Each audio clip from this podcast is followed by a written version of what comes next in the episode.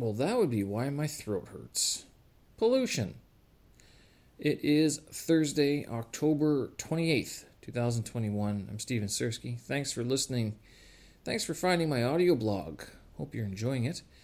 And yes, Jinan has a bit more of a uh, pollution problem than Beijing does, uh, at least as of late.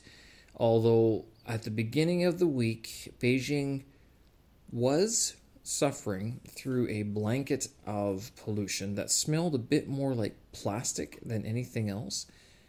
I don't recall smelling this anytime recently, so I'm not sure what they were doing, if it was burning plastic or burning garbage or whatever, or even burning crops at this time. I'm not entirely sure, uh, but it wasn't the uh, typical faint hint of uh, burning coal that I do know what smells like because some of the Hutong uh, places do do burn it. But here in Jinan, it's that same sort of faint smell of uh, coal dust in the air uh, of burning coal. So, uh, and as the uh, winter season gets underway, since we're nearing the end of October, uh, and the central heating won't won't kick on until for another couple weeks, I think it is.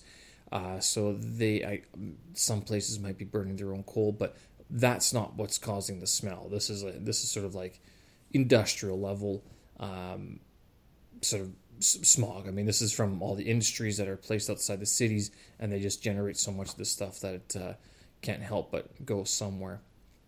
I did manage to ca- capture a, uh, time lapse of the uh, of yesterday, and yesterday you can actually see the smog drift away throughout the day, and the sun comes out uh, about halfway through. So it's kind of neat to see. I will post that very shortly. Uh, we are back to Beijing tomorrow, but we've just been told that uh, just about all of the work within Beijing will be canceled. So it looks like Beijing is uh, shuttering itself once again. So there you go, Canada. There you go, Winnipeg. For all the things I've said about you guys going through lockdowns here is Beijing, uh, and a lot a lot of these, uh, or some I shouldn't say a lot, some places are shuttering uh, in an effort to contain the latest um, eruption of cases. Now, to be clear, we're not under lockdown. Not lockdown at all. This is a uh, I want to say it's a, pre- a preventative measure, but I'm not sure what they're preventing exactly, just because uh, I mean, how, what sort of cases are these that are being found? Uh, and given that it hasn't stopped, I mean, it's, it's very bizarre that this is still going on. And I know I've mentioned this several times, so uh, you, you, can no doubt tell a bit of the frustration in my voice that here we go again. Uh, things are still open, though. At least I'm told. Now, again, I'm in Jinan right now. I'll be in Beijing tomorrow night. Uh, should all go well. Uh, but uh, I mean, we you know everyone gets a little bit spooked when Beijing starts uh, canceling things. It's not a good sign, but it it also might it might be enough to sort of stop or stymie the spread right now, and then that way December will be back to uh, work as usual. We've had a good run. I mean, we haven't had any massive cancellations like this since the beginning like, since last year, basically. That being said, I was talking to another lady today about the vaccinations and um, the you can get. I think you have a choice of whatever vaccination you want. They're free as far as I know. Uh, the Chinese one, you have once you get one, you have to get the second one at least 21 days later, or 21 days to eight weeks. So three to eight weeks later. If you miss that eight week period, uh, then you have to uh, go through it all again. It's not mandated to get the vaccine. Uh, and every time I've seen that there's been some sort of mandate, it's always been rolled back. Uh, I remember the news a couple week, a couple months ago at, at this point that uh, it seemed that the places, there were places that were sort of thinking of it, but no one was actually going through with um, banning people from entry if they weren't vaccinated. You do need negative uh, NAT tests, nucleic acid tests, Your health code has to be green. It can't be uh, orange or red or anything else. Uh, so that is uh, sort of a, a, maybe that's what's that's what China's doing a little bit differently compared to some other places. Uh, so I, I, guess I don't know what's the health tracking like in Canada. Uh, good question. Uh, I don't know. I, I actually don't know. Uh, so yeah, with that, Beijing seems to be going through some preventative measures. Hopefully, they're preventative measures because uh, none of us want to see things shut down for uh, extended period of time as well. The other thing we were looking at today was the Olympics uh, and how we'd be able to get into there. Uh, there was one guy I know who was in Russia for the Sochi Olympics a couple years back, and he said, "Yeah, it was just really expensive. I couldn't go to anything because it just cost too much." I wonder what it's going to be like here in Beijing. I haven't done any research about the tickets just yet. I was kind of hoping that it was going to be affordable so I could go. Uh, and I also might uh, be uh, sort of misled in that. So I thought a lot of the Olympics was going to happen in Zhangjiakou, which is northwest of Beijing. It turns out there might actually be a, quite a few events still held within the city itself. And so, with that, uh, it means that it might actually be possible for me, for us, to actually go to some of these things. Now, again, what's the cost going to be like?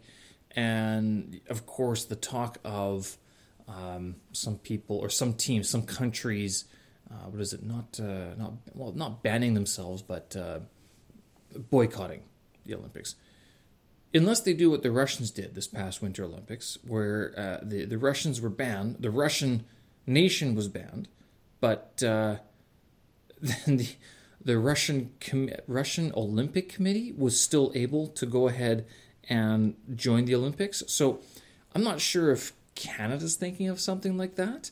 Uh, but I know that uh, there what those news articles did float around a little bit a few months ago. Uh, they they've disappeared since then. Uh, I haven't seen them around, so I don't know if it's still a serious threat or whatever. But uh, it would be kind of neat to go to some of these events, uh, especially if the uh, Canadian men's hockey team is playing and the women's as well. They're fantastic. Uh, but uh, yeah, some of the some of the bigger name ticket items that would be kind of cool to see. No doubt they're going to be expensive. and yeah, and probably very difficult to get as well. But uh, that being the case, if November isn't going to be busy, I mean, I do have other things I can get done. I, I could very well uh, try another uh, blitzkrieg of Python studies. That might be a good idea to maybe hack through a couple more of those uh, days. Because I, I, got through about 30 days total, a third of it, which I'm, I'm happy with. Um, and uh, I mean, I can always go back to it. At least I've started the process I think that's the, the very important thing here uh, to keep in mind. Uh, the one other course that I do want to get started on relatively soon is the uh, Blender character modeling course. Uh, I haven't talked about this very much, but I did start dabbling in this a couple months ago, particularly when I was doing the May You Make Your Movie uh, challenge a couple months back. Uh, so it is something that I do want to get into, and it, it looks very interesting. Whether or not Blender is sort of the best idea, the best um, choice for it, I'm not sure. Although I was looking at getting a new iPad, and if the if if I'm right in sort of gauging this, I could eh, someone could possibly use the iPad to sculpt, and I think it might be easier than trying to use a mouse and Blender. I'm not sure. I'll have to look into this a little bit more, but the idea uh, did pop up. Gaining weight while traveling. So, it, as you guys might know, whenever I'm in Beijing, I, I, work out about three times a week Monday, Wednesday, Friday. Those are my big days uh, that I block off that uh, you can't get me out of my apartment. You can't get me away from my compound. I want to do these workouts. I still managed to do a workout yesterday, but as I mentioned, with the calorie count, uh, it was significantly less than what I use I use I usually burn on Wednesdays. but that also might have been because I did about half an hour less of activity. One reason for that is because when I'm in Beijing, I'm able to go outside and run and do like I do 11 flights of stairs as well, up and down, uh, and then also some skipping. So that adds another 30 minutes to the workout that isn't just in one place. Whereas here in the hotel room, I just did one place and it was 55 minutes in one place. Um, so that, I mean, I think that's a, a, decent duration to be, you know, looking at the same scenery uh, before moving on. Uh, I guess if I would have packed my shoes, I would have had more things to carry, but then I could have gone down to the gym. Uh, I'll tell you, one of the reasons why I don't pack, uh, well, I've stopped packing gym clothes is because uh, it, it, it's extra laundry and it just takes that much longer to get things done. I know it's a small little issue, but for three days, I'm only going to go to the gym once anyway. So, because uh, tomorrow's a travel day, I get back to Beijing. I won't have time. Uh, back in Beijing, I just use the clothes that I have there already, right? So that sort of was the argument. But in terms of gaining calories, um, I, I one reason why I do this is because at the hotel breakfasts, they have these uh, chocolate croissants uh, or the egg tarts. And like I don't normally eat them when I'm in Beijing, so when I'm here, I take advantage of it. so yeah, I have my, my bacon and eggs, and then I have an egg tart and a chocolate croissant, and no doubt that's uh, spiking my uh, uh, sh- my carbohydrate and my sugar intake quite a bit. Um, that being the case, like whether is is it really increasing my calories, or have I shifted them because there are some things I I don't eat out here than I that I would eat back in Beijing. Uh, notably today for uh, dinner, I had uh, hundun, so these like jiaozi type dumplings and soup. They're like jiaozi except they're boiled in soup. Uh, that, that's the only difference I can tell. And then I also had a couple chicken legs. So, I mean, I, I don't know what the nutritional value of hundun are. No idea. And uh, maybe someone can help me out there and point me in the right direction for uh, the caloric or the nutritional value of uh, Chinese foods, especially tra- traditional Chinese foods, it might be interesting. I, I, I'd have to believe that there is something out there, and certainly I should probably look into this a little bit more, but it's probably all in Chinese. I'm just assuming. Anyway, the uh, if also if November is free, I might very well start another project, which I've been humming and hawing about. Don't really want to say anything because if I say it, then I might, uh, then I'll feel committed to it. But I'm not 100% sure if I have the urge, the uh, sort of the, uh, not the ability, but the desire to do it right now. And I think that's really going to drive uh, it if I do decide to go through with this project. But there is another project that's coming to my mind, and it's for December. And I've almost all but made up my mind to get this done, and that is to do something called Drumming December. What the idea is, is to every day create a drumming or a percussion track. And what I want to do with this is record the whole creation process.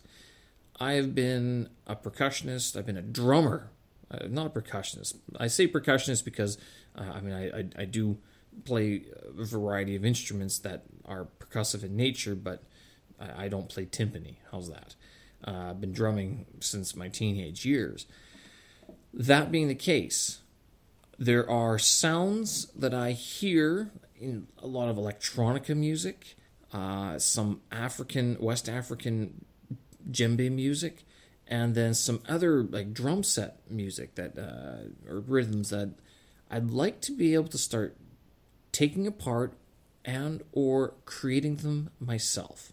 So this is what December is going to be. Is like for for example, one day if I want to create a bass drum a, a bass drum for EDM purposes, sit down for one day and just hash out some bass drum sounds all that day. Record the whole uh, session, post the session online, and then also post the uh, the sounds themselves. So that's the idea for December. Now November I have another idea, and then back in, then into January, into the new year, we already have January starting up, and that hopefully the drumming December will lead into the January song a day challenge. Uh, I think that'd be a pretty cool uh, setup. I'll leave it there and I'll put the show notes of uh, this episode up on my website, stevensersky.com. Thanks for listening, guys and girls. Hope you're having a good one. And uh, let me know how you're doing. We'll talk again. Bye bye.